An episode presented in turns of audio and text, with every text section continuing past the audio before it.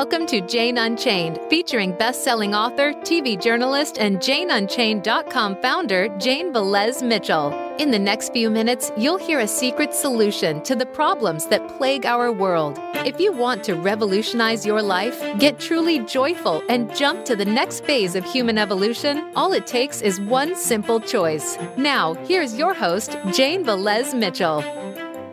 Hello! I am so honored and delighted to have today Justin Goodman of White Coat Waste. You have breaking news. You are dedicated. Your mission is stop cruel, senseless, wasteful animal experimentation. You have just scored a major victory ending monkey experiments. Tell us all about it, Justin. Sure. Thanks for that kind intro. It's always a pleasure to be here, and none of our victories would be possible without you. You've been a true believer since the beginning, and we're very grateful for that, Jane. Well, for the past few years, we've been working to end experiments on primates, cats, and dogs at the Department of Veterans Affairs. We've gotten legislation enacted into law that directs the VA, this is the first time this has ever happened in any federal agency, directs the VA to phase out dog, cat, and primate testing by 2025. But of course, we're not happy with that. We want it to happen sooner. So we've been putting pressure on the agency to wrap up these experiments before that deadline. And I'm happy to report that just last month, we learned that the Minneapolis VA, one of the last primate labs in the entire agency, has ended early its brain experiments on monkeys where they were injecting monkeys' brains with PCP, also known as angel dust, to cause hallucinations that would mimic schizophrenia.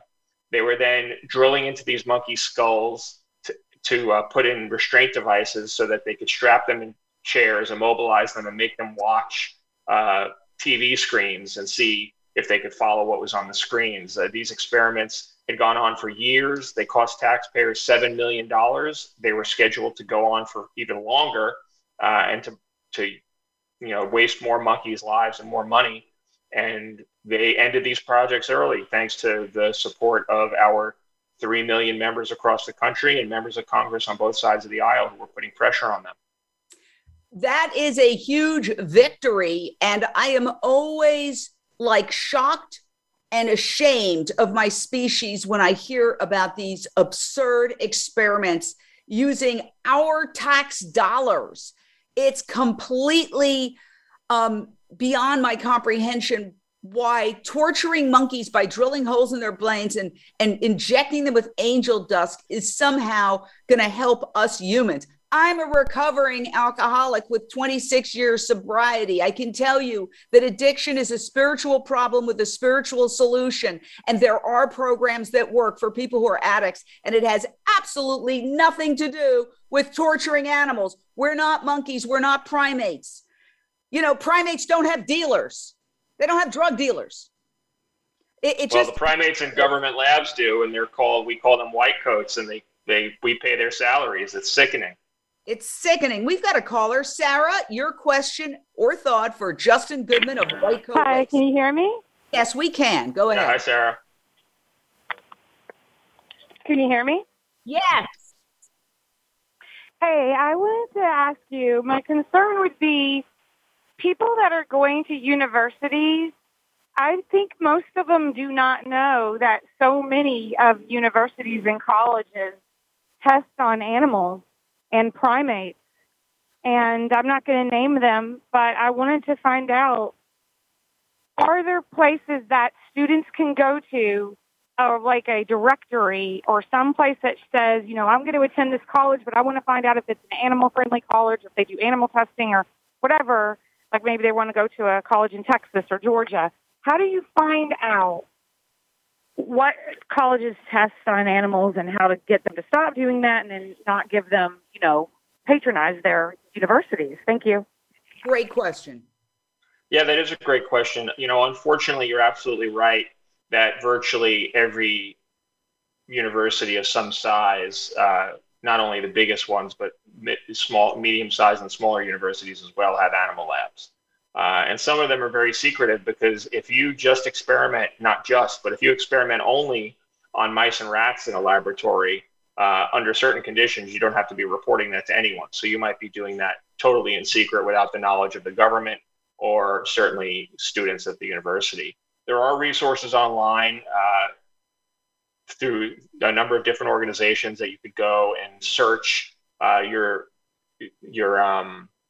university of interest to see what they're doing there. Unfortunately, like I said, it's going to be most colleges and universities are using animals in experiments. And the federal tax dollars are paying for that in almost every single case. So they're not relying on student tuition for that, but they are relying on tax dollars. So even if you don't go to a university or college, we have a say in what goes on because we're the ones paying for it. You, me, Jane, and anyone else listening here, we're the ones footing the bill for those experiments. So the best thing you can do is let the government know you don't want to pay for that at any university, regardless of where you are. But if you do go end up at a school, a big school, or that has an animal group, certainly that's a great way to raise awareness. That's a great issue to raise awareness about. Yes, and we attend protests all the time at, well, for example, UCLA. There's a major anti-vivisection protest at least once a year at UCLA. We've got another caller, Marie, on hold. Your question or thought for Justin Goodman of White Coat Waste Project. Thank you, Jane, and thank you, Justin, for taking my call. I just want to make a comment that I read the information and been listening, and I'm ecstatic that the European Parliament is taking steps to end animal testing for good. And all of the progress that you guys have made with White Coat Waste, and there's a petition, and I just want to ask everybody to please sign the petition and join me in sharing this out, so that we can help push this forward. A lot of times these things happen, but it needs the momentum of the public to continue it forward and to get it done. So I'm just urging everyone to do that. I'm so excited. Thank you. Thank you, Marie.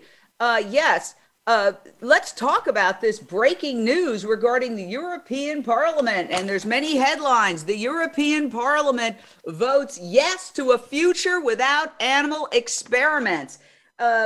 This is a PETA article, but there's dozens and dozens of articles about this.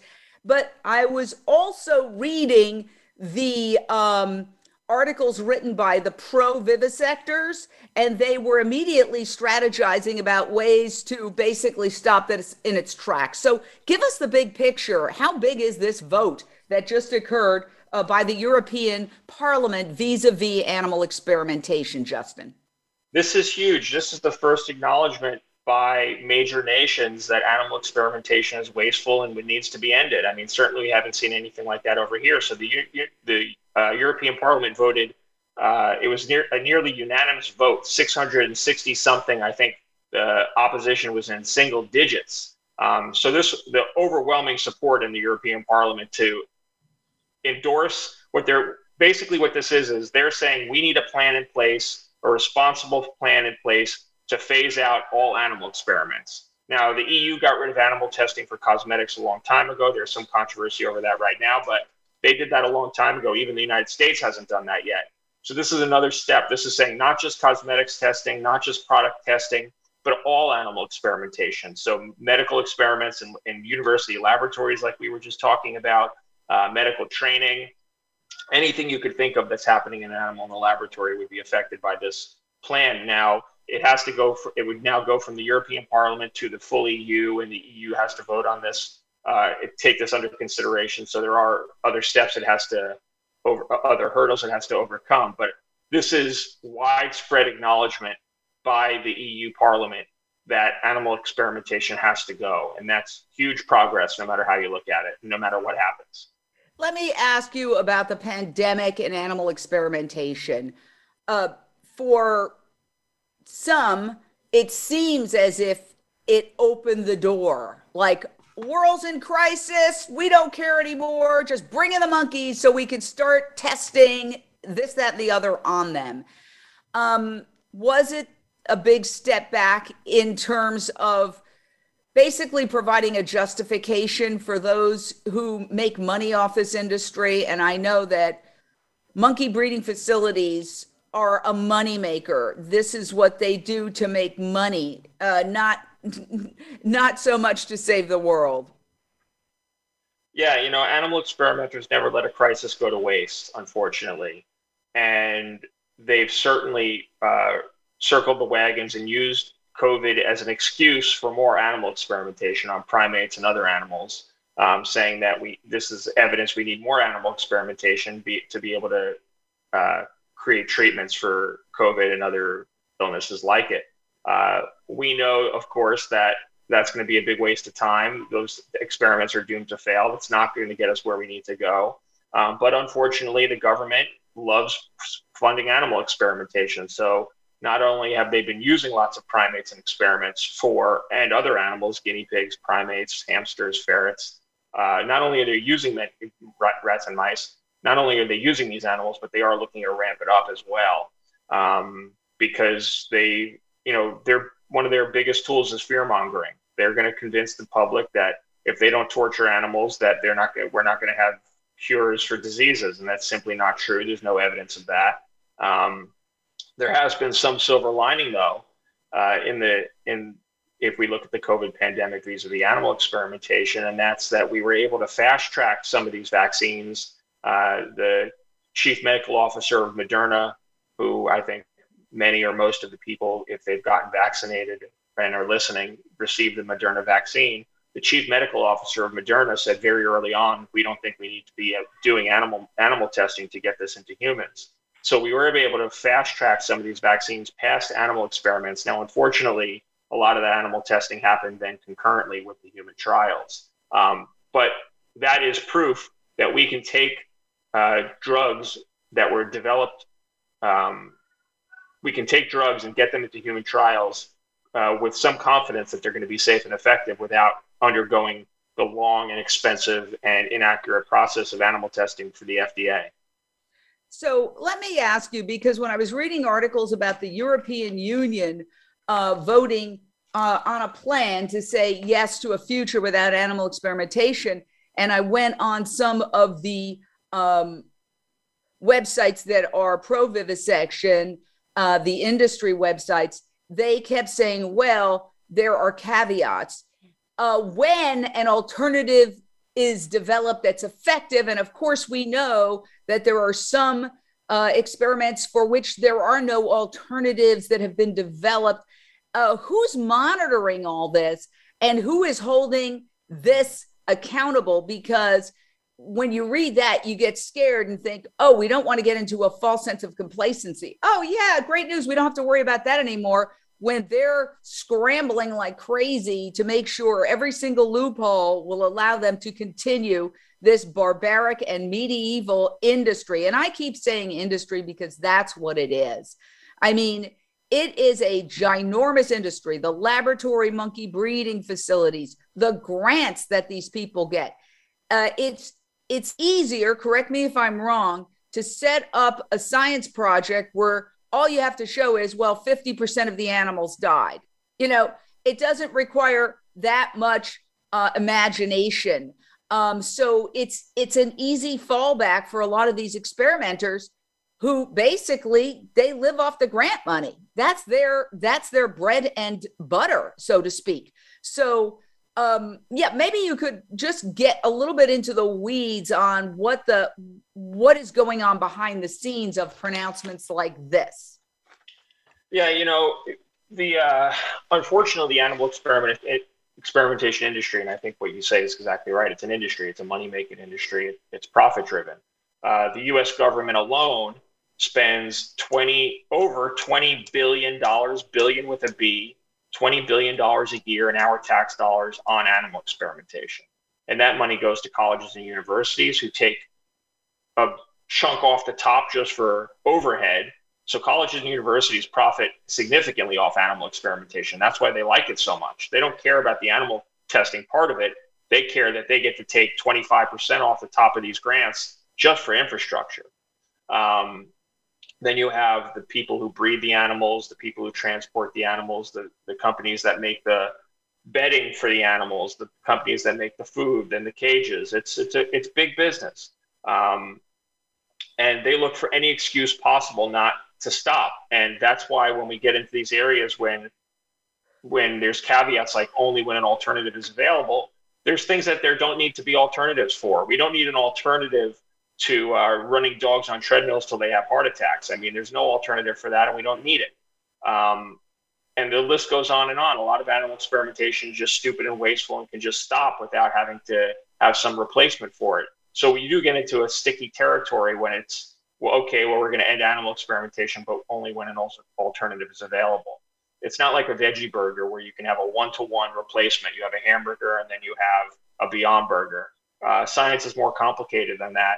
And unfortunately, the opposition takes advantage of that and will convince you that if there's not an alternative available, they have to keep torturing animals, which isn't the case.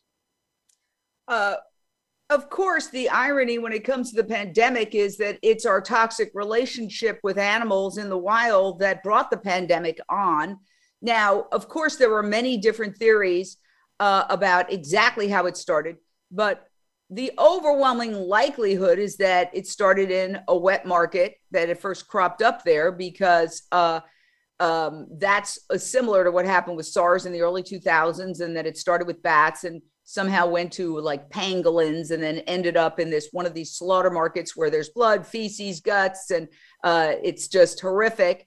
And so that's killing animals. But even if you believe the lab theory, what were they doing in that lab? They were taking bats from the wild and they were experimenting on them. So either or, it comes down to animal abuse. Do you see a tragic irony in, let's say the lab theory is true? Just, you know, it's always like, we'll never know. Of course, I believe it is. I believe it is true. You do believe it is true. That's interesting. And polls by Politico and The Hill that were done in the last month show that a majority of Americans believe that the lab leak is the reason why we have COVID. So that would be that there is a strain that emanated from there, but the original source would be the bats, because I was watching the experimenters talk, and they talked about going into the wild and taking bats, ironically, to experiment on them to understand pandemics, and if so, they created one in the process. Yeah. Lab leaks are very common. There's hundreds of lab accidents a year. At least the last 5, I think, SARS outbreaks we had came out of labs, not out of the wild. And if you look at the lab leak theory here in the, that people are concerned with right now with regard to COVID, you're exactly right, Jane. This was people going in the wild, messing around with wild animals, bringing them back to a laboratory and doing reckless experiments where they were actually supercharging these coronaviruses to make them more dangerous, and somehow they got out. And that is a theory. I want to emphasize that there are other theories. You know, the first theory, initial theory, was the wet market, which is a retail slaughter market in Wuhan, China. This other theory emerged. And I think at this point, there is no final determination. And we don't even know if there is going to be a final determination. Yeah. But what I say is, one of the things that nobody really talks about is either way, it's our abuse of animals, either abuse for food or abuse for animals in the laboratory that brought this upon us. And that is one thing that nobody wants to see, because our entire economic system is based on death for the animals, disease for humans, and destruction of the planet. And that's not me talking. That's a famed systems analyst and engineer by the name of Dr. Silas Rao of Climate Healers. We're going to take a short break here on Voice America Radio, but we're going to stay live on Facebook.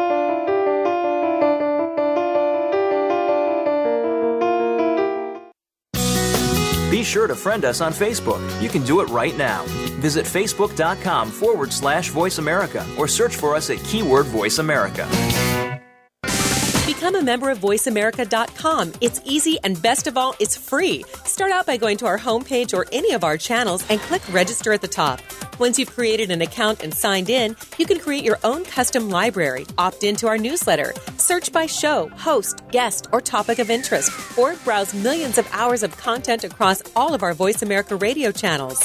Membership gets you more. Visit VoiceAmerica.com today to get started and tailor the listening experience to your taste. Get Unchained. Tune in every Monday for Jane Unchained on the Voice America Influencers channel, featuring nationally recognized best-selling author, TV journalist, and social media influencer Jane Velez-Mitchell.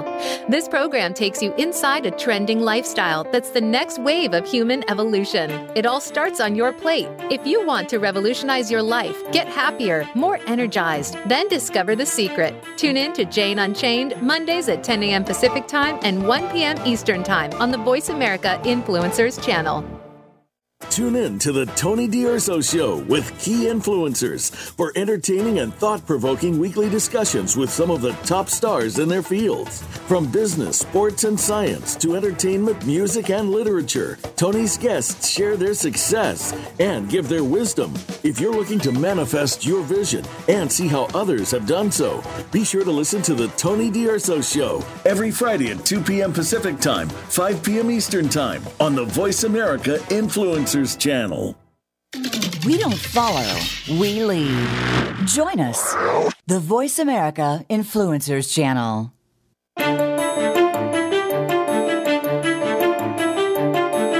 You are listening to Jane Unchained. To reach the show today, call in to 1-866-472-5795. That's 1-866-472-5795. You may also send an email in to JaneUnchainedNews@gmail.com. Now back to the show.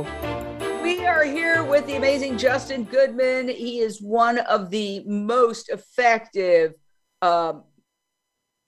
advocates to end animal experimentation in the United States, in the world, working with White Coat Waste, which is a nonprofit. Also, you have a 501c4 arm, which is a more political arm. You go into the halls of Congress and you try to talk to people about why spending billions of dollars, killing millions of animals is really counterproductive. What's the reception on Capitol Hill? Because one of the things that I was very, very pleased to see is that you often get bipartisan support in an era where nobody can agree on anything on either side of the aisle. You have bipartisan support, according to your Instagram page, for some of your initiatives. We have bipartisan support for all of our initiatives. Taxpayer-funded animal experimentation is something that everyone should care about, whether they care about animal welfare or government waste or both. So we really have something for everyone, and it's a nonpartisan issue. It shouldn't be a politicized issue, and we're trying to make sure that it remains that way. So we work with members of Congress on both sides of the aisle. We don't have a litmus test.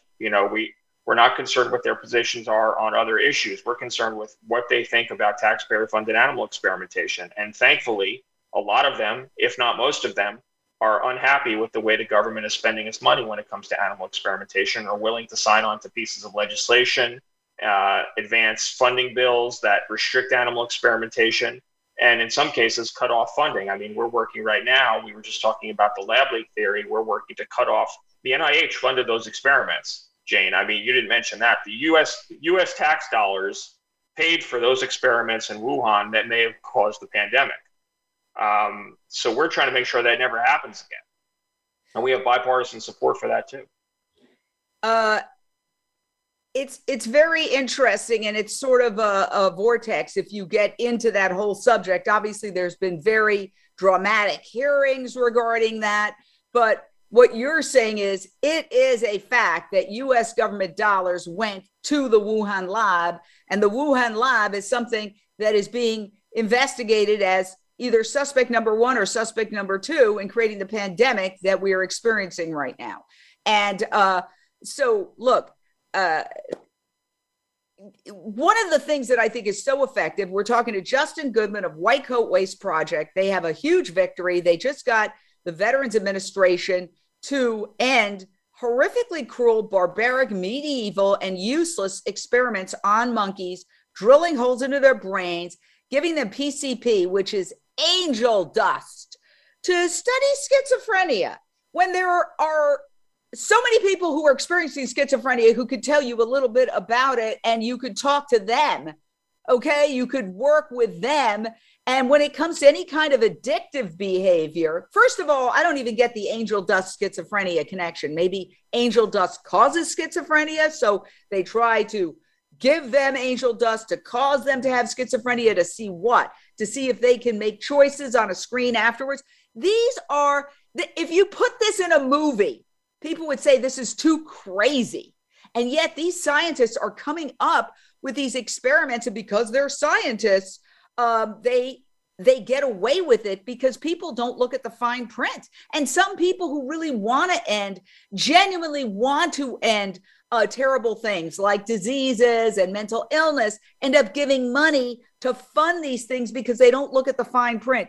Before you give money to any organization, look at the fine print and ask them, are you experimenting on animals? Because if so, you are throwing your money away.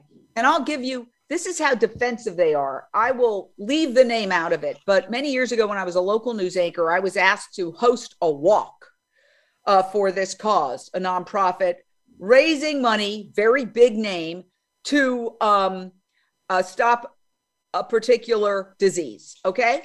And I said, well, yeah, I'd love to have lunch with you and just chat about it. But yes, I'd love to be the leader of this march. So during the lunch, I said, I'm just curious, like, we're raising funds. What is a fund? What do the funds go for? And then I asked a follow-up question. I said, do you do animal experimentation? By the time I got back to the office, I was disinvited from leading the walk. They didn't want me to lead the walk because I asked a couple of questions. That was 20 some years ago. And I'll never forget it. I was like, wow, if you even ask a question, do you do animal experimentation? Hasta la vista, buddy. We want nothing to do with you. Because they're so defensive. Because even these organizations sometimes become money-making machines, and people get, there's tremendous overhead and there's huge salaries. So be careful before you give your money. Ask questions. And if they don't want to provide the answers, that's a tip-off. So let me ask you, the Power of Freedom of Information Act request. White Coat Waste is amazing because you find a horrific experiment like you did at this VA hospital where they were drilling holes into monkeys' brains, depriving them of water, injecting them with angel dust.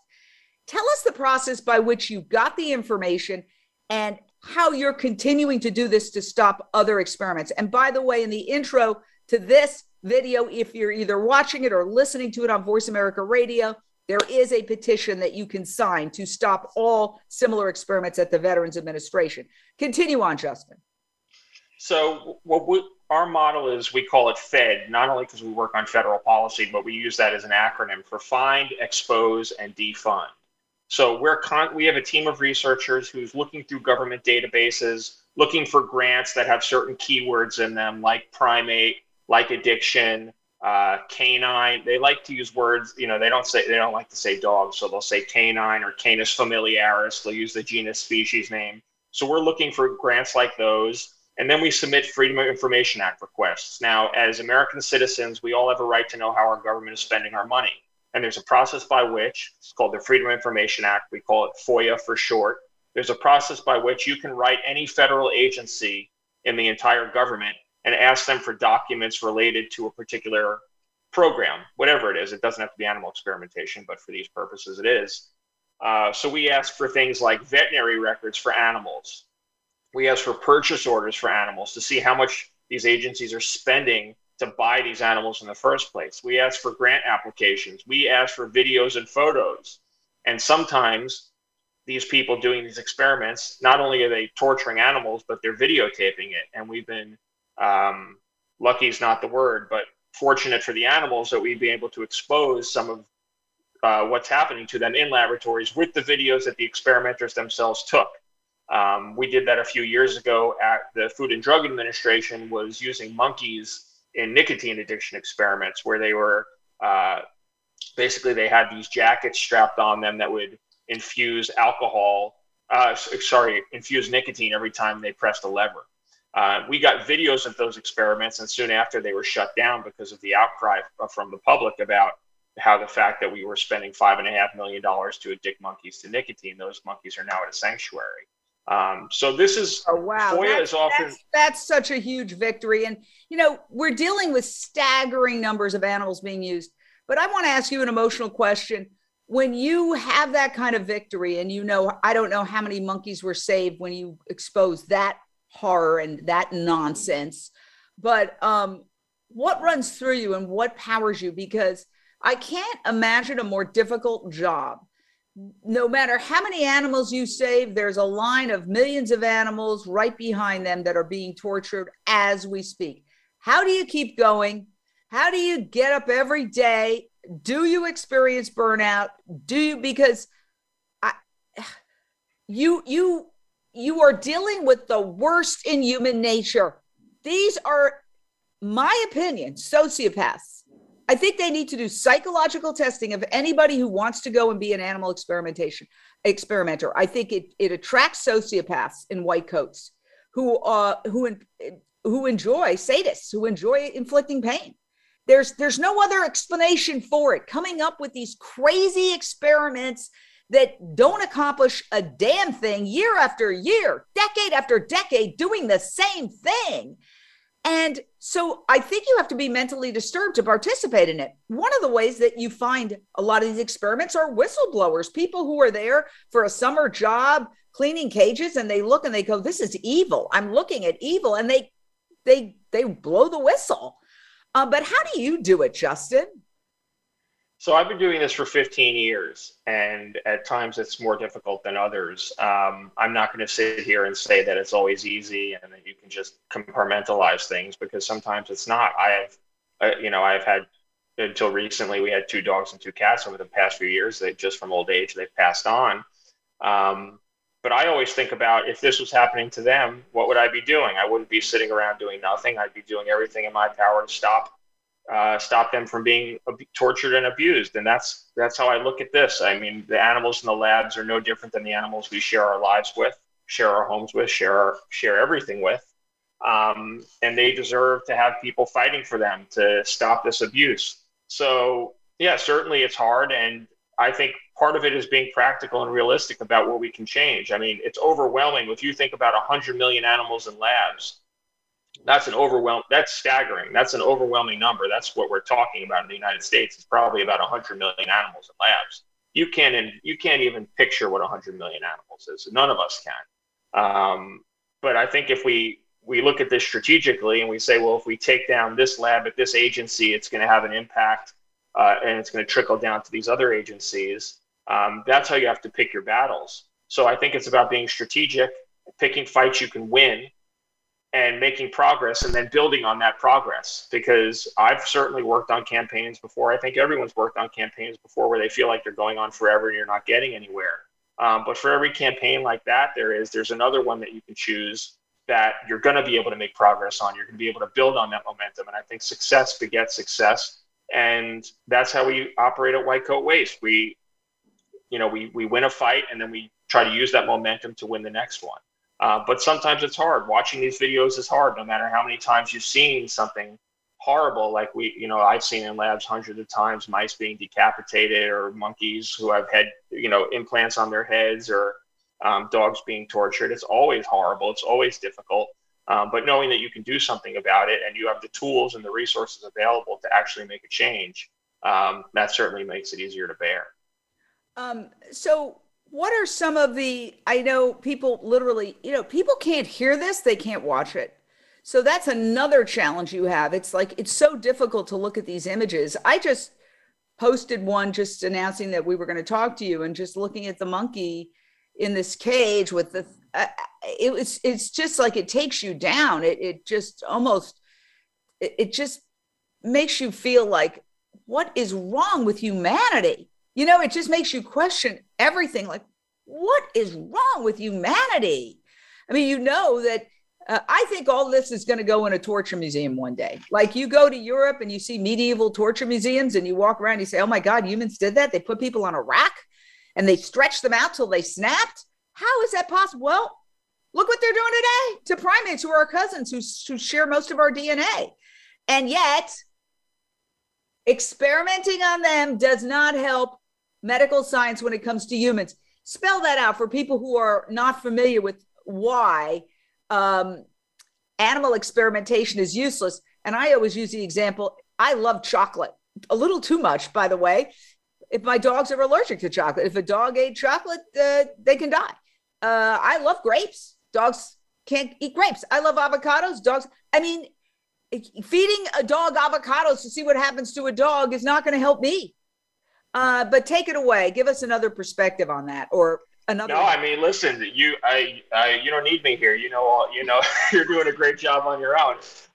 Listen, I mean, those things are the rule, not the exception, when we talk about the differences between how different species react to things. You know, chocolate, avocados, grapes. 90% of drugs that pass animal tests that work in animals, when they go into humans, those drugs go into humans, they fail because they don't work. Either they're ineffective or they're dangerous. They actually hurt people. They even, you know, in some cases, experimental drugs kill people because animal tests said they were safe, and then you go and put it into a human being and they fail. 90% of those, that's 90% of the time, that's what happens. And so wait, let me just say this. That would, to me, say, stop animal experimentation. Okay? Like 90% of the time, it doesn't work. It doesn't apply. Anything else, if you said 90% of the time, if I got in my car and 90% of the time it did not drive, I would get a new car. What possible justification are people using at the National Institutes of Health and the CDC and the FDA and everywhere else that they're torturing animals, and the VA? Why isn't that enough? It's institutional inertia, Jane. It's what they've always done. It's what they're comfortable doing. And it's hard to break that cycle of abuse and waste, because that's, you know, it, unfortunately, it's just been going on for so long. So what I think, you know, the movement has done a great job of doing is showing that there's other ways to do science, not only how wasteful this is, but that there's other ways to do science that's going to get us to where we need to go even faster or more efficiently. And, you know, an example of that are these organs on a chip that have been developed.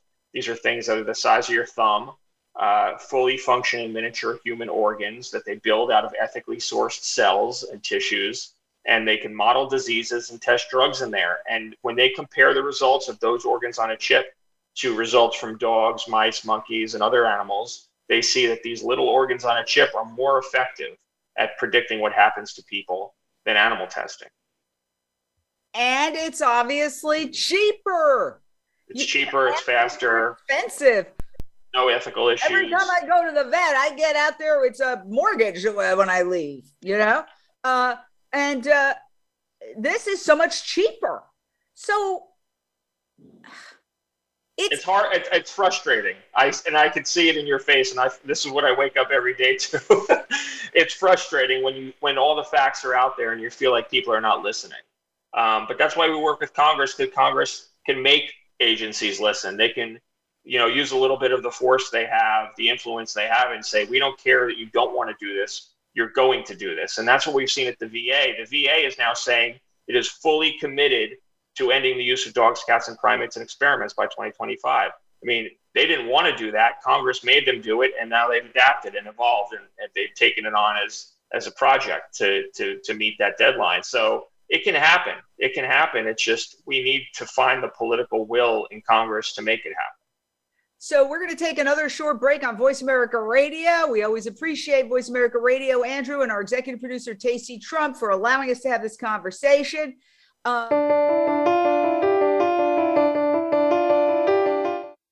Now you don't have to stay linked to your desktop or laptop. Take Voice America on the go and listen anywhere. Get our mobile app for iPhone, BlackBerry, or Android at the Apple iTunes App Store, BlackBerry App World, or Android Market. Sustainable success is just around the corner. If you are an entrepreneur, business leader, or anybody looking for their next level of success, tune into Sustainable Success with host Chris Salem. Did you know that the path to success is a long path that started many years ago? The path you started on then determines what is happening now.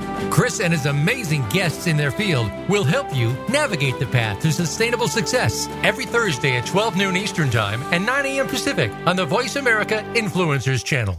It's time to unlock some of the best-kept secrets in health, wealth, and happiness. Are you ready to live your life to the fullest and hear insider tips from today's experts? Then tune in to The Forbes Factor with celebrity TV host and inspirational icon, Forbes Riley. She's a best-selling author and TV fitness expert, and you know her from QVC and HSN. Now she brings her expert advice and guests to the Voice America Influencers channel. Tune in live every Wednesday at 11 a.m. Pacific Time and 2 p.m. Eastern Time for The Forbes Factor. We guarantee it will be the best hour of your week.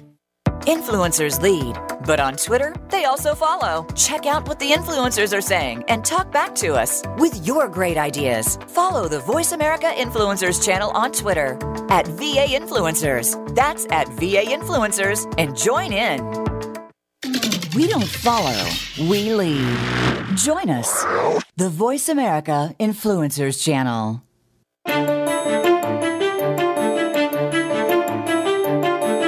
You are listening to Jane Unchained. To reach the show today, call in to 1-866-472-5795. That's 1-866-472-5795. You may also send an email in to JaneUnchainedNews@gmail.com. Now back to the show.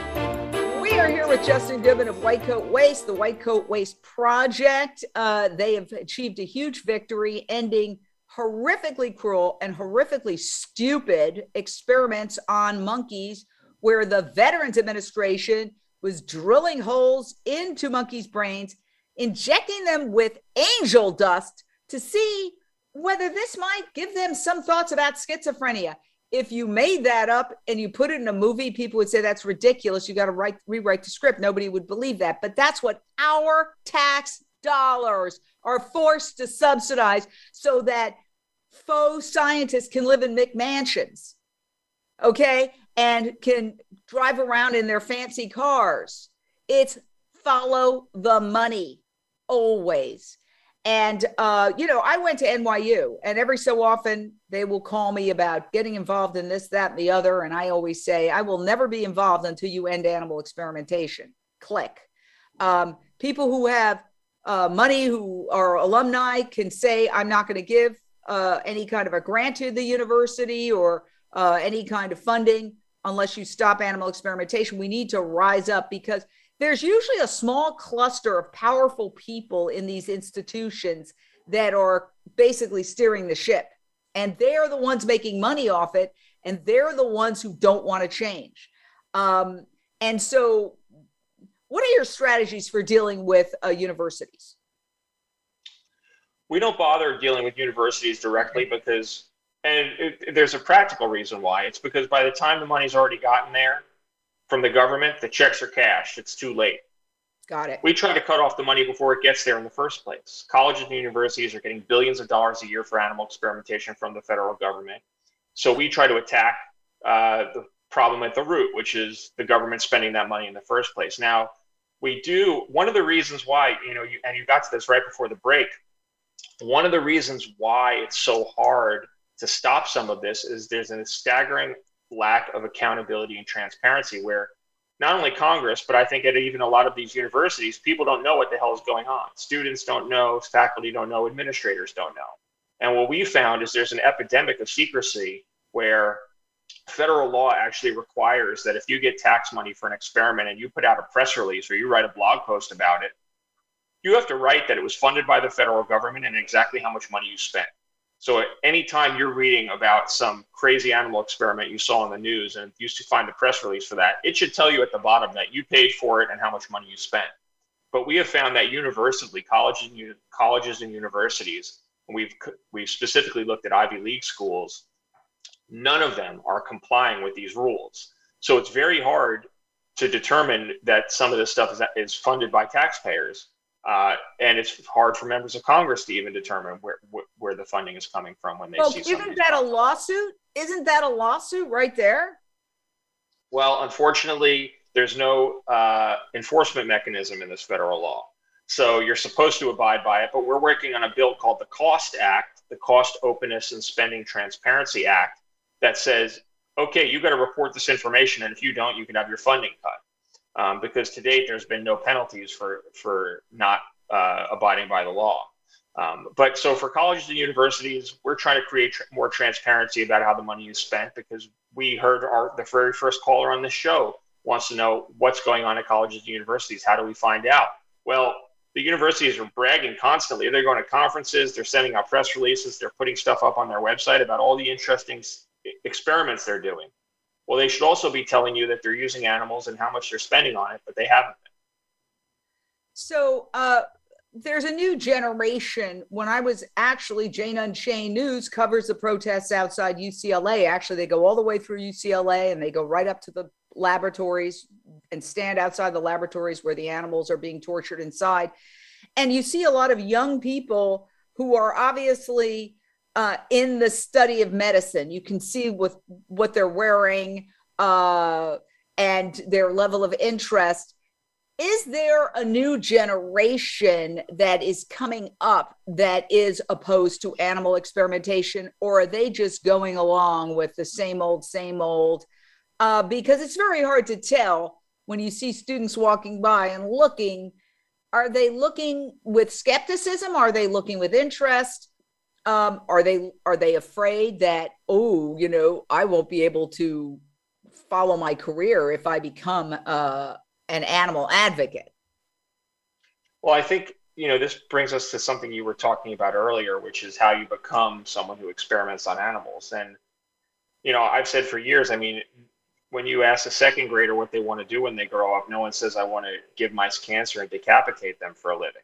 I mean, that's something you're taught, you're socialized to do, and it happens in school. It slowly starts in school. When you dissect animals, you become desensitized to using animals as tools for science.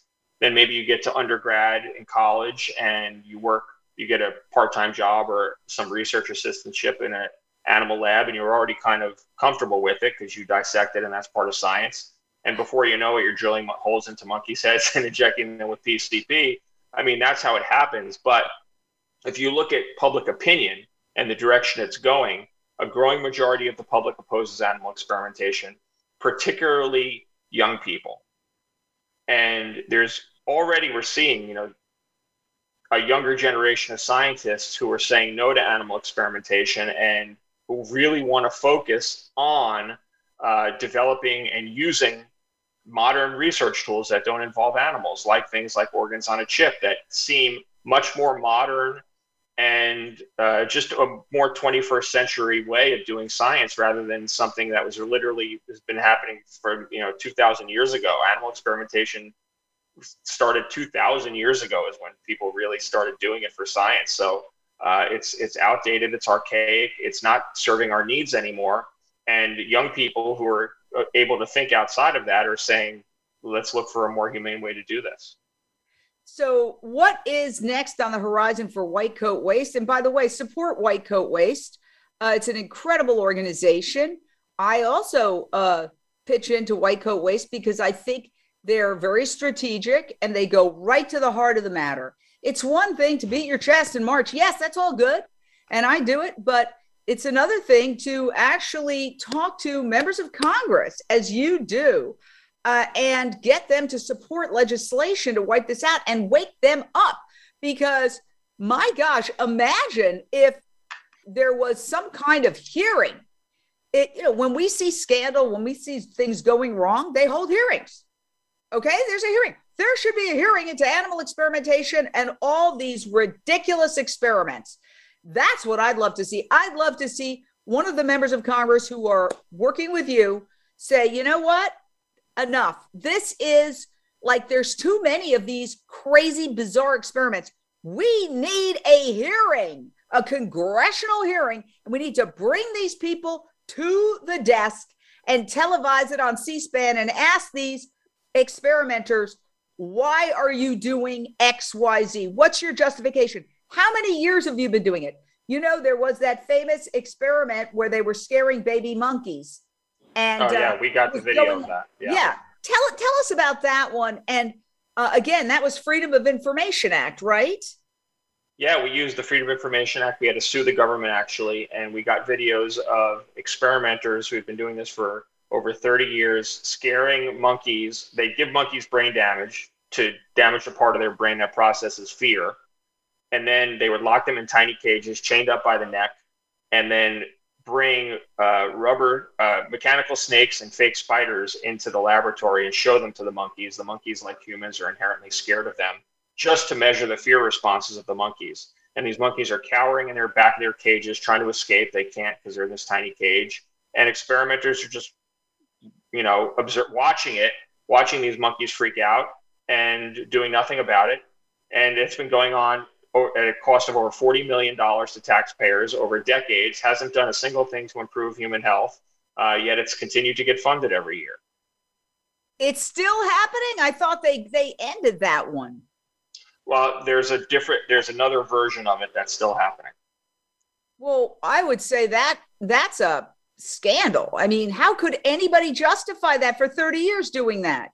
And which agency is doing that? The NIH. The National Institutes of Health. And so you're members of Congress who like your work and who understand that this is idiocy, this is medieval, this is barbaric, this is a scam. It's a scam, okay?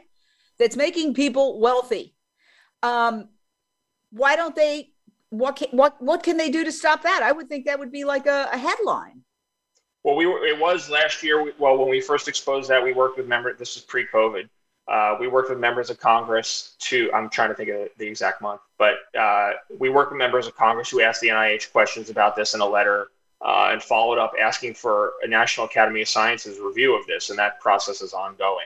To secure that review, but that's not exactly a congressional hearing, but it would be an objective review about why we're wasting money on this stuff. But you know, the ending the primate experiments at the Minneapolis VA, the only reason that happened is because we were able to rally members of Congress to take action and put pressure on the VA. So when you see these changes happening, yes, they're happening because you know, bad media coverage and all of that, but they're really happening because we have 3 million members who are making a lot of noise and contacting their members of Congress and letting them, I want to see you do something about this. And fortunately, in a lot of cases, members of Congress are willing to do something about this. We're in touch with congressional offices every single day, talking to members of Congress, letting them know that their constituents want to see change. And I think, you know, like anything else, the change is happening more slowly than we like, but things are moving in the right direction.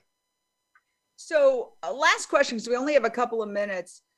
Politics makes strange bedfellows, and you've said that you have bipartisan support for all of your initiatives. Here we talk about we're in a crisis. People are losing their homes. They, you know, students are overwhelmed with debt. What about talking to some of the super progressives about just why is this money being spent when it could be spent to help people who are literally hungry, who are literally homeless? We have a homeless crisis. Like, you want to help people? Help people. Obviously, the homelessness has skyrocketed during the pandemic. We see it here in LA. We see it. It's all over. It's in LA, San Francisco, New York, everywhere. And those are people who clearly need help. Now, a small percentage of them may be schizophrenic, but I assure you that those primate experiments that have been going on for decades that you finally ended are not going to help those people. They need a roof over their head. They need therapy. They need, perhaps some of them need to be institutionalized if they're incapable of functioning and be medicated. But I would think that the progressives could make this an issue coming from a totally different point. I mean, not even arguing the nuances, just like these experiments are ridiculous. People are hungry. People are starving. People are homeless. Let's divert the money to that. I agree with you. They should. I should hire you as a lobbyist. You know, the problem is with people who are super progressive is that they also trust scientists a lot. And these scientists abuse their authority and will tell you that people are going to die if they don't do this. And so you get into a, you know, people who would otherwise be on your side are sometimes will fall under the spell of some of these people and say, well, these people, the NIH tell me they're saving lives, and who am I to say that they're not? So it becomes difficult. Have they, with the monkey torture that they did for schizophrenia, have they documented, have they proved a single life, named a single person whose life they saved? No, of course not. So, I mean, there's your answer. Show us one person who has been saved by these experiments. Well, we're out of time. Justin, I could talk to you all day. You are my hero. And I just love your attitude. Relentless. You just keep going. The Energizer Bunny for animals. I'm just so blown away by you and Anthony Bellotti, your colleague, the founder of White Coat Waste, who started the whole thing because he got a job in a lab and was horrified. That's right. So I urge everybody, sign the petition, support White Coat Waste. What's the website? whitecoatwaste.org and at White Coat Waste on all social media platforms. All right. Thank you, Justin. We will talk soon.